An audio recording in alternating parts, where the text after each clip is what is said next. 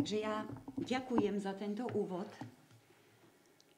ktorý ste počuli a prajem si, aby to skutočne tak ostalo, to vnímanie, že centrum toho všetkého, čo sa tu deje a prečo sme sa stretli, je naozaj Boh. A ešte raz vás chcem z toho miesta pozdraviť a prajem vám Boží pokoj a milosť od nášho pána Ježiša Krista. Aby sme si text, ktorý budeme študovať a z ktorého vychádzame, ešte pripomenuli, tak ho ešte znova prečítam, ak dovolíte. Takže Lukáš, 13. kapitola, verše 10 až 17. V istú sobotu učil v ktorej si synagóge. Bola tam žena, 18 rokov posadnutá duchom nevládnosti. Bola zhrbená a nemohla sa vôbec narovnať. Keď ju Ježíš zbadal, zavolal si ju a povedal jej, žena, si oslobodená od svojej nevládnosti. Položil na ňu ruky, ona sa hneď spriamila a oslavovala Boha. Ale predstavený synagógy, pobúrený nad tým, že ju Ježiš uzdravil v sobotu, povedal zástupu, je 6 dní, keď treba pracovať. V týchto dňoch prichádzajte a dávajte sa uzdravovať, ale nie v sobotný deň. A pán mu povedal, pokryci, či každý z vás neodvezuje svojho vola alebo osla od jasiel a nevodí ho napájať aj v sobotu. A či túto Abrahámovú dceru, ktorú Satan 18 rokov držal spútanu, nebolo treba z tohto puta vyslobodiť, aj keď v sobotný deň. Keď to povedal, všetci jeho protivníci sa zahanbili, ale celý zástup sa radoval zo všetkých zázračných skutkov, ktoré Ježiš konal. Takže ponoríme sa opäť tak, ako sme čítali a aj dnešný deň do toho sobotného dňa a skúsime sa trošku premiestniť na iné miesto, a to na miesto v Jeruzaleme v synagóge. Je sobota a do zboru prichádza veľmi významný kazateľ. Mnohí už o ňom počuli, mnohí si už vytvorili svoj názor a svoje myšlienky. Niektorí uverili, niektorí sa prišli presvedčiť a niektorí boli zvedaví. Aj táto žena chorá žena, napriek tomu, čo sme o nej čítali, napriek jej ťažkostiam, napriek jej bolesti, napriek jej výnimočnosti v tom, ako vyzerá, prichádza do zboru. Prečo? Jej duchovná vnímavosť a túžba počuť bola silnejšia ako otrocká, e, neludská pripútanosť k jej chorobe.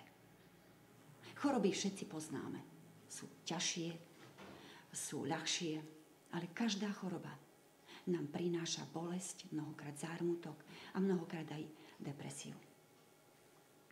Táto žena svoju chorobu znášala v takom stave, akom sa nachádzala 18 rokov. Priznám sa, že ja si to neviem ani predstaviť. Žena, ktorá je zohnutá dopredu, musí neustále sledovať svoju stabilitu na svojich nohách. Žena, ktorá e, vďaka tomu, aby trochu aspoň mohla vidieť, musí napnúť celú svoju šiju k tomu, aby hlavu zodvihla hore. Žena, ktorá sa díva sústavne na prach, na zem, na nohy, na ľudí, tam dole. Žena, ktorá je skrčená a ktorej vnútornosti sú už poškodené tým, že sú neustále tlačené. Žena, ktorá má problémy so svojou pokožkou, so svojím fungovaním, so svojím dýchaním. Vieme si to predstaviť?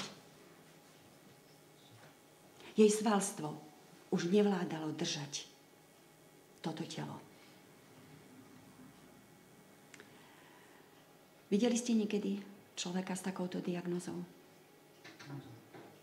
Ja som ju tiež videla. Musím povedať, že je to veľmi nepríjemné. Je to smutný pohľad táto žena sa nevedela vôbec narovnať. A ak niekto mohol si povedať, že v sobotu ostane doma, tak táto žena to mohla povedať. Mohla povedať, že ja nevládzem a nemôžem ísť do synagógy. Ale ona tento dobrý dôvod na ospravedlnenie nevzala. E, je pravdou, že táto žena neprišla do synagógy, pretože chcela byť uzdravená. Teda, chcela byť uzdravená, ale že bude uzdravená. Chápete to? Ak by vedela, že bude v sobotu uzdravená, má veľmi dobrú motiváciu na to, aby z posledných síl prišla. Ale v sobotu sa neuzdravuje. A zvlášť už nie v synagóge. A ona to vedela, ona bola židovka. Ona bola jedna z nich. Ale táto žena vie aj to, že ona toho ani vidieť nebude veľmi veľa. Táto žena vie jednu vec, že ona môže počuť. Počuť toho najlepšieho kazateľa. A preto počutie, ona preklenie všetky tie starosti, problémy a bolesti a prichádza do synagógy. Nie je to jednoduché. Ak prídete do zhromaždenia, kde sú zdraví ľudia. Alebo ľudia, ktorí nemajú tak viditeľnú diagnózu.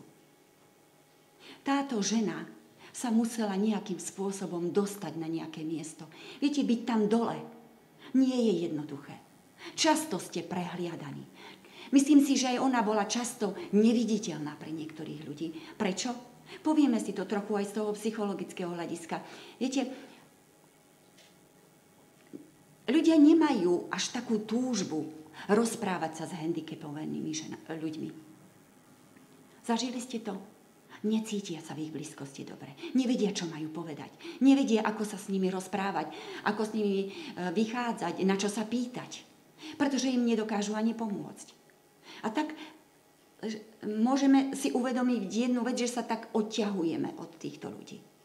Aj táto žena nebola dobrá e, do spoločnosti do diskuzie. No čo už vám mohla povedať žena, ktorá je neustále zhrbená, smutná, možno mala znížený obzor toho videnia a poznania, pretože túto ženu asi často nepo, e, nepozývali ľudia na spoločenské udalosti.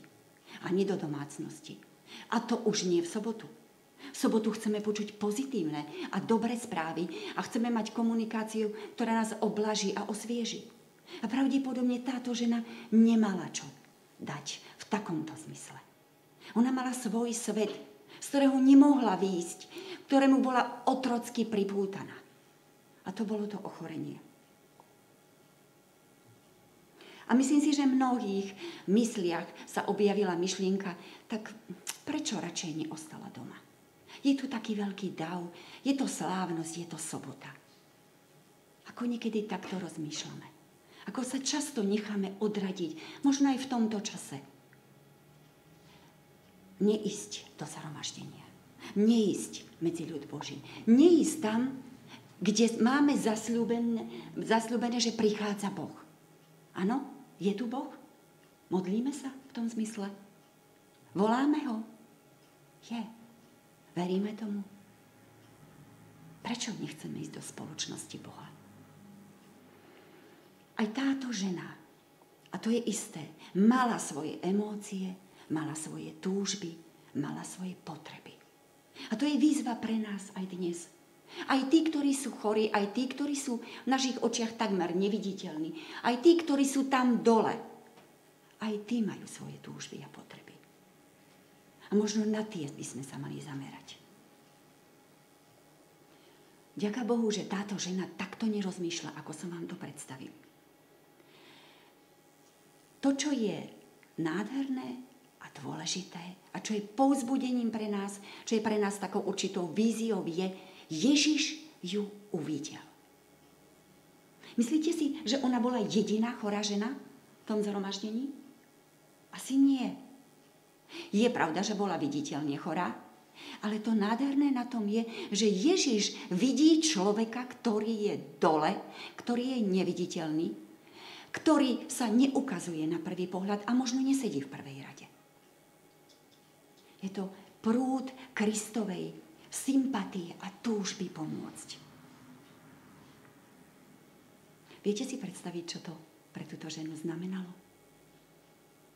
Ja až takto nedokážem dotiahnuť, pretože nie som v jej položení. Ale keď sa len trochu do toho žijem, tak pociťujem radosť. Ale zároveň musím povedať, táto žena v takom položení, tak ako vyzerala, tak ako bola zvyknutá 18 rokov žiť, asi netúžila potom, aby sa zrazu dostala dopredu. Aby na seba upútavala pozornosť. Aby niekto musel jej dávať miesto, aby tam stíchlo celé zhromaždenie. Chceli by ste to? Asi nie.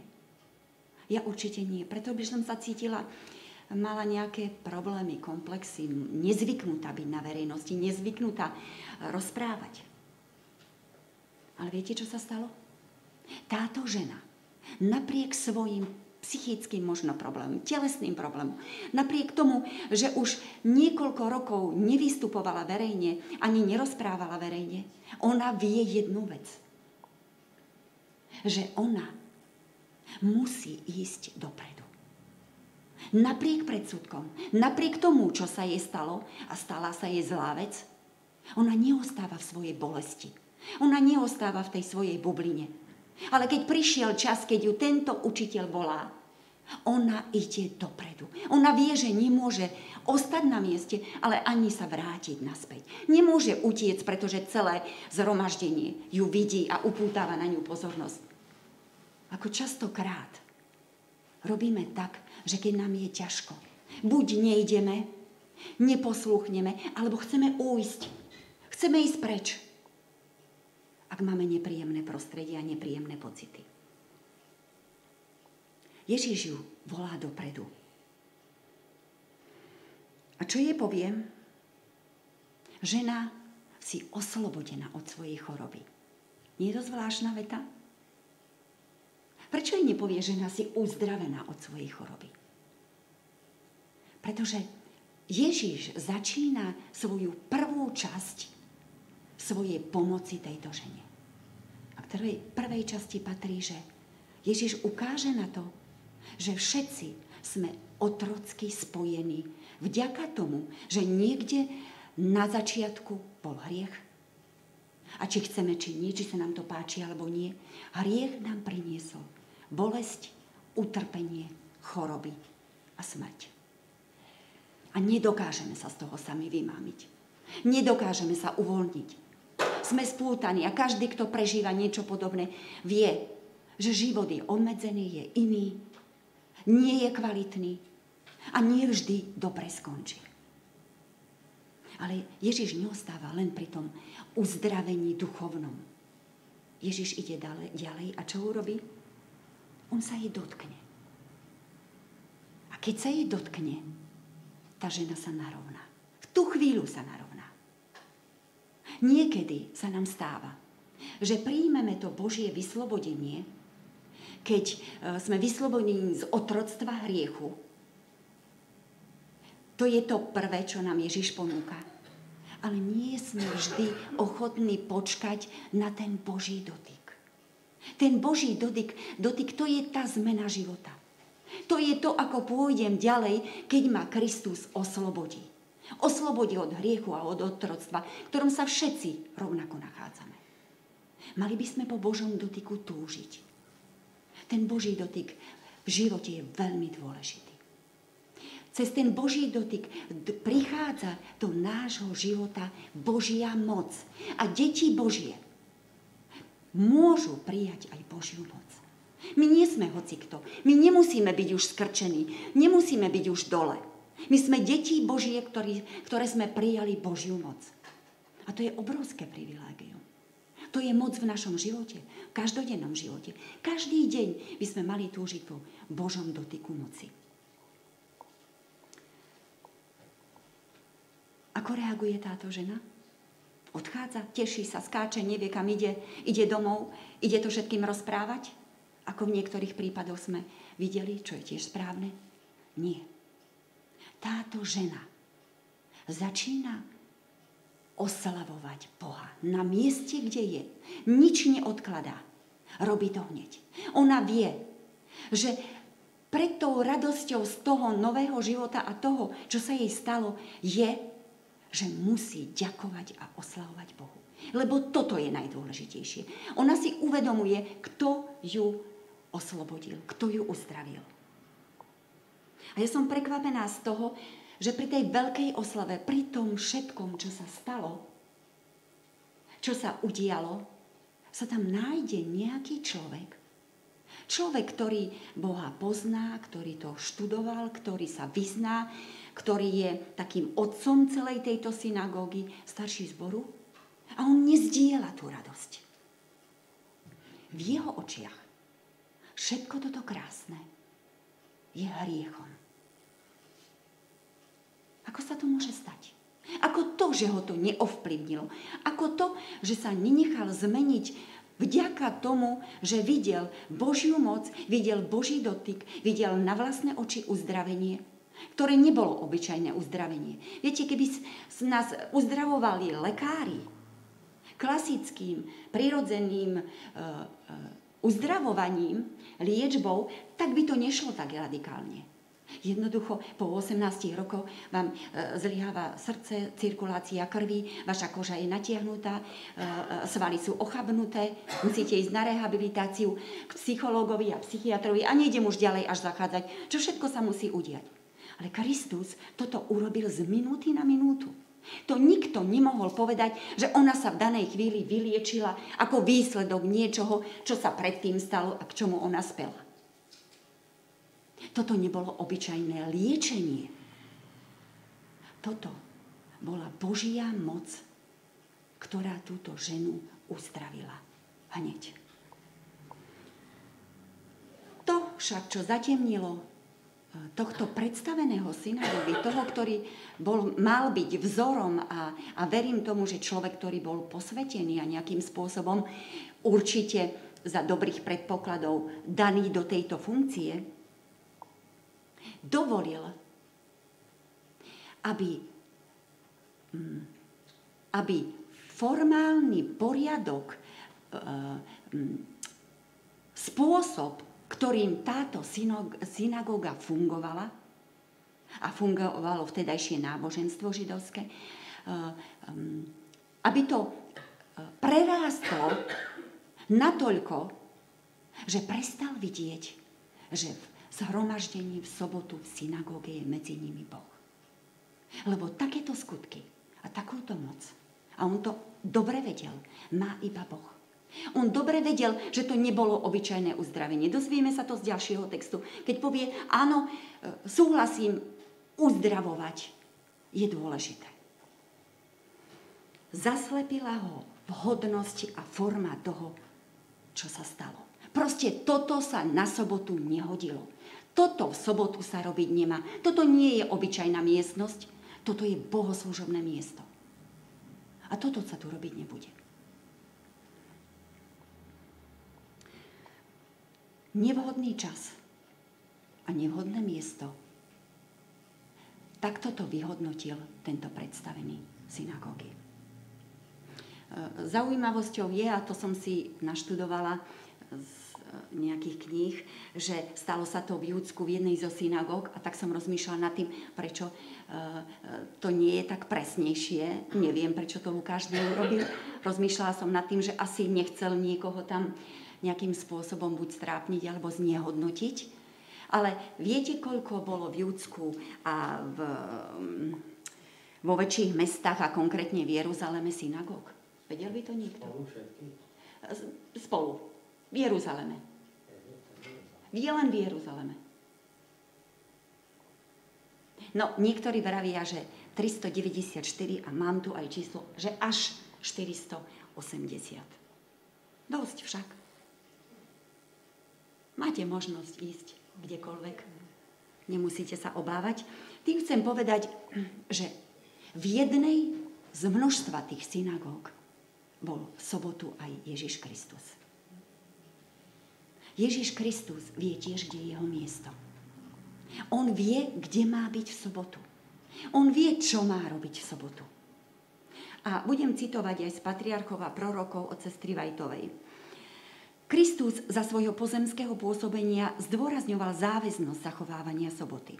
V celom svojom učení si vážil ustanovenie, ktoré vlastne sám vydal – Kristovej dobe bola sobota tak znevážená, že jej zachovávanie svedčilo skôr o povahe sebeckého a svojvoľného človeka, než o povahe Božej. Kristus karhal falošné učenie, ktorým formálni ctitelia Boha skresľovali jeho povahu. Možno to bola taká horlivosť tohto um, predstaveného synagógy. Možno chcel naprávať, že v sobotu sa toto a toto robiť nebude. Čo si povieme, áno, je správne, pretože e, zbor plní určitú funkciu a má určitý poriadok. Ale nie dovtedy, kým to neprerastie v to, kam sme zacielení a čo je podstatou toho, prečo chodíme do zhromaždenia, prečo sme v sobotu tu. Pokiaľ prestaneme pre pravidlá, normy a zákony, ktoré sme si my priniesli do našich zborov, prestaneme vidieť Krista, jeho moc, jeho aktivitu medzi nami, jeho lásku, tak všetko ostatné nemá zmysel. Tak naše pravidla si môžeme nechať pre seba tento predstavený synagógy pre pravidlá, normy, pre to, čo tam zriadil, pre to, ako mu to dobre fungovalo. Prestal vidieť, čo sa tam v skutočnosti deje. A prestal vnímať to, prečo má zmysel stretávať sa v sobotu. A ešte ostaneme trošku pri tom predstavenom synagógy a skúsime sa nad ním zamyslieť. To, že Ježiš pokarhá týchto ľudí, ktorí,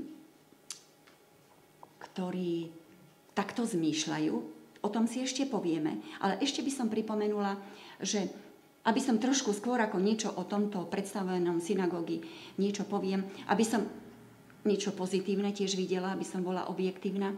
Viete, e, predstavený synagógy sa naozaj držal pravidiel. Bol to človek zásad.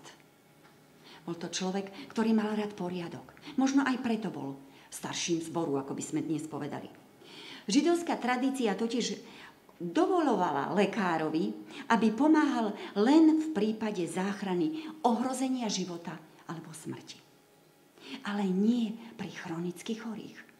A tento prípad bol jasný prípad chronicky chorej ženy. My mu nemáme čo vyčítať. Riadil sa svojimi tradíciami. Ale bol tu niekto, a to je Ježiš, ktorý ukázal, že na tradíciou je to, prečo to robíme. A Ježiš povie, nie, nie, nie, e, sú tu prípady, ktoré sú ťažké, ktoré sú akútne, ale táto žena príliš dlho trpí. Viete, čo je na tom krásne? On to robí aj v iných prípadoch. Viete si spomenúť? Uzdravenie ženy, ktorá trpela 8 rokov, krvácaním. Komu dal prednosť? Dieťaťu alebo tejto žene? Koho uzdravil prvého?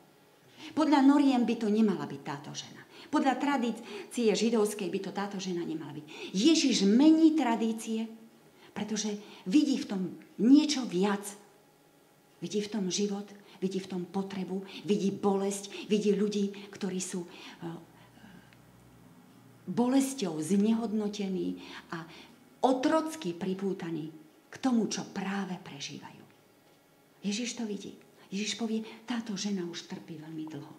Ježiš aj dnes chce povedať, vidím to, že už trpíš veľmi dlho. A chcem ťa uzdraviť.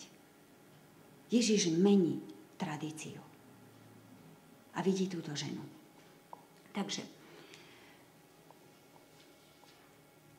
Mnohokrát sa stáva, a teraz ideme k tomu prípadu staršieho e, zboru alebo predstaveného synagógy, že pre tradície, podľa, pre rôzne názory a spôsoby, ktoré máme zaužívané, prestávame vidieť a dokonca bojovať proti dobru, ktoré viditeľne je tu pred nami, ktoré viditeľne môžeme prijať vo svojom živote.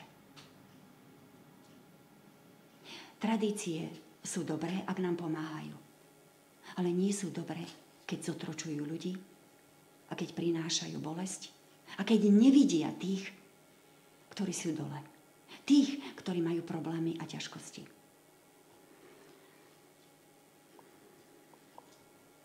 Každý, kto je takto um, kto takto zmýšľa, alebo na základe toho, čo sme čítali a ako poznávame toho predstaveného synagógy, musím povedať, že sme náchylní pozerať sa e, na prvom mieste na to, čo považujeme za porušenie zákona. Poznáte to? Nie som proti zákonu. Zákon je úžasný, zákon nás vedie k Bohu, ku Kristovi. Zákon nám pomáha žiť na tejto zemi, uľahčuje nám život. Zákon je Boží. To najlepšie, čo nám Boh mohol dať, aby sme mohli fungovať na tejto zemi. Tak ako v úvodzovkách dobré auto, ktoré má tiež svoju normu na fungovanie, je Boží zákon. Ja ho milujem, pretože viem, že nikto by mi nedal lepší návod pre život ako ten, ktorý ma stvoril. Ale a keď za zákonom nevidíme človeka, jeho potreby, jeho bolesť, ak nie je možné sa ho, toho človeka dotknúť svojou láskou, tak to nie je správne. Prestávame vidieť dobro, ktoré nám môže priniesť zákon, tak potom to nie je dobré. Ďalší problém, ktorý vidím z tohto jednania, tohto predstaveného je, že ak sa niečo vstane, tak ako sa stalo teraz v tejto synagóge, ak sa niečo stane v našom spoločenstve, tak veľmi štandardne a rýchlo riešime to, čo sa stalo, čo je správne. Ale mám pocit po mojich skúsenostiach, ktoré mám doposiaľ, že žiaľ, keď riešime niečo, čo sa stalo, čo je správne, pretože veci treba dať do poriadku, zabudáme na to, že okrem tých tzv. výnikov sú tu aj ľudia, ktorí sú okolo a tých si prestávame všímať. Nevšímame si tú devastáciu toho, čo sa deje okolo tzv. hriešnika. Ako sa to stalo? Viete, keď predstavený z synagógy um, a to si ukážeme ešte, nie viditeľne, ale cez iný prúd e, zautočil na Ježiša, nevšimol si a neuvedomil si jednu vec.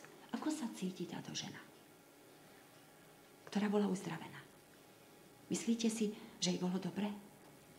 Keď videla, ako sa útočí na Ježiša, asi jej muselo veľmi bolieť srdce. On ju uzdraví, ona je šťastná. A potom poznáte ten pocit, Cítite sa vinní, lebo to je všetko kvôli mne, lebo ja som tá príčina. Nezabúdajme na tých, že riežme veci tak. Riežme hriešnikov a vinníkov tak, aby sme videli aj tých druhých, ktorí súvisia s tým, ktorí prijali to dobro, ktorí by mali mať to dobro.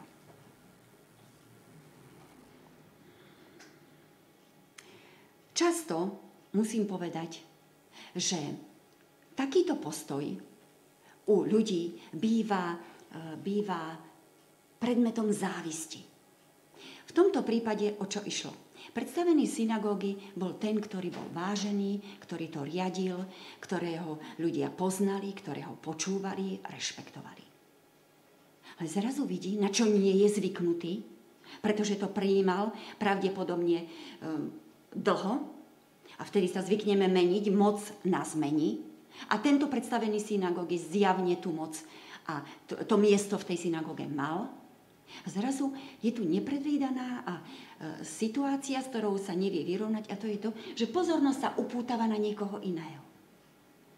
A to v našom živote nám môže niekedy vadiť. Keď príliš dlho sme stredom záujmu a naše srdce sa povznesie a možno sa nám to začne páčiť. Závisť. A aby predišiel tomu, aby sa to nestalo, chce zvrtnúť celú situáciu iným smerom. Nie Ježiš. V tejto synagóge som ja ten, ktorý to bude riadiť. Som ja, ktorého budete počúvať. Stretli ste sa s tým niekedy v živote? Vo svojom zborovom živote? Nemusíte odpovedať. On nechce prísť o svoju popularitu. Nebuďme citliví sami na seba. Nie sme centrom sveta. Nedúžme potom, čo patrí nášmu Bohu. Nezabúdajme na to. Ježíš v sobotu riešil veľmi závažnú vec. Ježíš chce nadviazať vzťah s touto ženou. Ale skôr ako, ako sa k nej prihovorí, ako jej ukáže, kto je a čo pre ňu má, ju musí fyzicky, telesne uzdraviť. Je to jeho misia. Skôr ako ona niečo príjme, musí sa niečoho vzdať. Musí niečo on vzať, vziať. Častokrát sa robia veľmi ťažko zmeny v misii. Teraz už idem do našich hradov, do našej oblasti. Pretože máme svoje predstavy, máme svoje tabulky, máme svoje, svoje výpočty, za akých okolností misia bude alebo nebude funkčná. Máme svoje predstavy o čistote misie alebo čistote náboženstva. Či církevnej e, identity, ktoré sme prijali, ktoré nerevidujeme, s ktorými sa mnohokrát nestotožňujeme, ale už to takto beží roky, rokúce. A takto žijeme v seba klame. Tak ako ten človek, ktorý žil v seba klame. Takto to fungovalo, takto to bolo dobré, keď som bol malý, keď boli moji rodičia, tak to musí fungovať aj teraz. Predstavený synagógy, napriek tomu, aký je výnimočný, ako sa cíti teda aj výnimočný, nemá odvahu zautočiť na Ježiša. Všimli ste si to? On to nepovie Ježišovi, ktorý to spôsobil, teda urobil, kiež by to urobil aj pre mňa Ježiš, ale on sa otočí na tých svojich ľudí. On vie, že títo ľudia v ňom majú, majú rešpekt, že v nich má dobrých spolupracovníkov, spoločníkov a že im môže niečo povedať. A teda otočí sa k tomuto davu a povie im, ešte veľmi mierne. Máte 6 dní na to, aby ste sa nechali uzdravovať. Áno, vidím, bolo to uzdravenie. On to rešpektuje, on to uznáva, že Ježiš uzdravil túto ženu. On to potvrdil. Ale povedal, napriek tomu, čo sa stalo, napriek tomu, že to bola Božia moc, že to bolo absolútne zázračné uzdravenie, toto sa tu robiť nebude. Nevidíme sa? Niekedy v tomto smere? Napriek tomu, aké dobro to prinieslo, napriek tomu, že sme to videli, počuli, vnímali, on povie, toto tu robiť nebudete. 6 dní. Ale v sobotu sobotu budeme robiť to, čo sa tu robilo vždycky. Toto miesto podľa neho nebolo určené na také dobré skutky.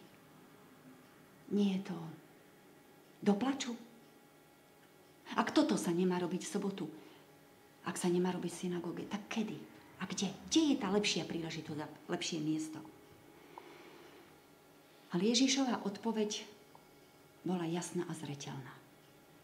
Aj on taktne a láskavo povie, viete čo, ale toto je žena, ktorá je jedna z vás. Ona je tiež židovka, všimli ste si to? Ona sem tiež patrí. A ona je Abrahamova dcéra. Ona je viac ako je vol alebo osol, alebo akékoľvek zvieratko.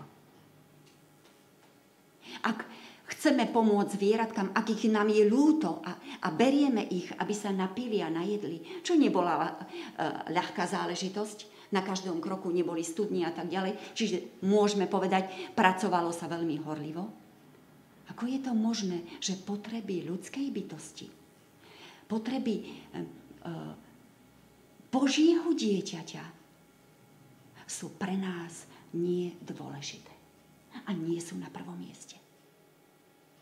Ako je to možné, že veci, zvieratá, udalosti a všetky možné iné záležitosti majú prednosť mnohokrát pred tým, aby sme videli človeka a videli ten úžitok v tom dobre, ktoré môžeme urobiť. Netúžime robiť dobro. Ak nepochopíme Božie princípy, budeme ich nesprávne uplatňovať v praxi. A ak to nepochopíme, ani za celý život, tak to bude tragédia. Pozor, nie len pre toho človeka, ale pre rodinu, aj pre celý zbor.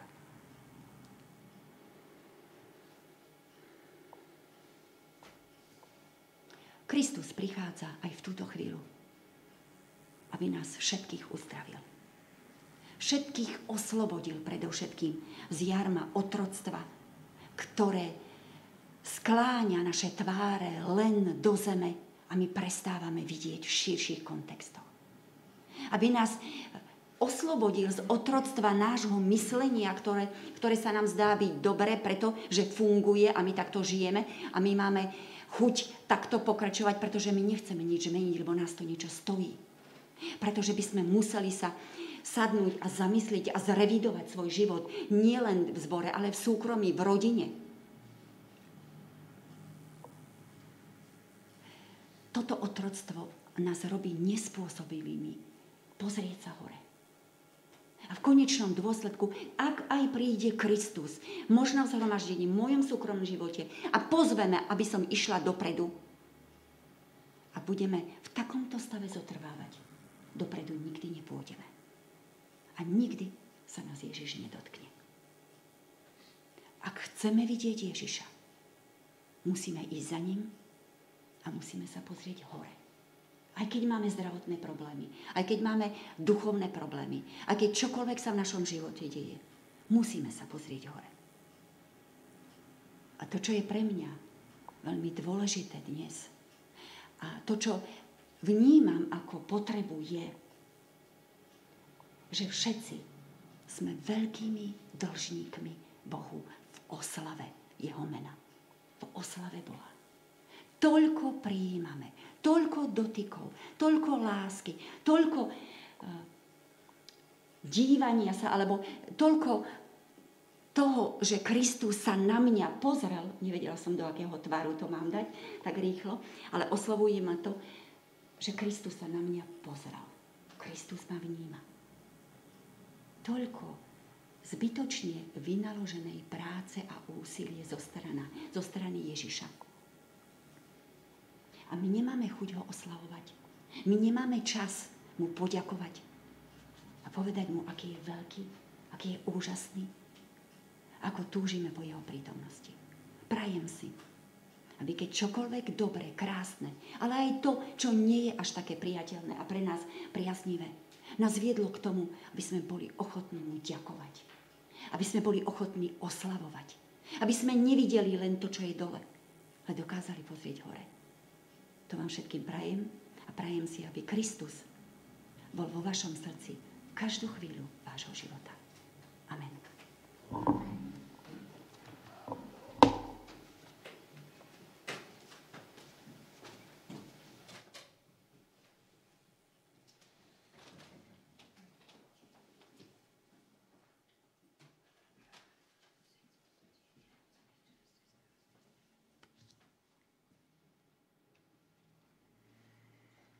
Takže chcem Pánu Bohu poďakovať za posolstvo, ktoré zaznelo.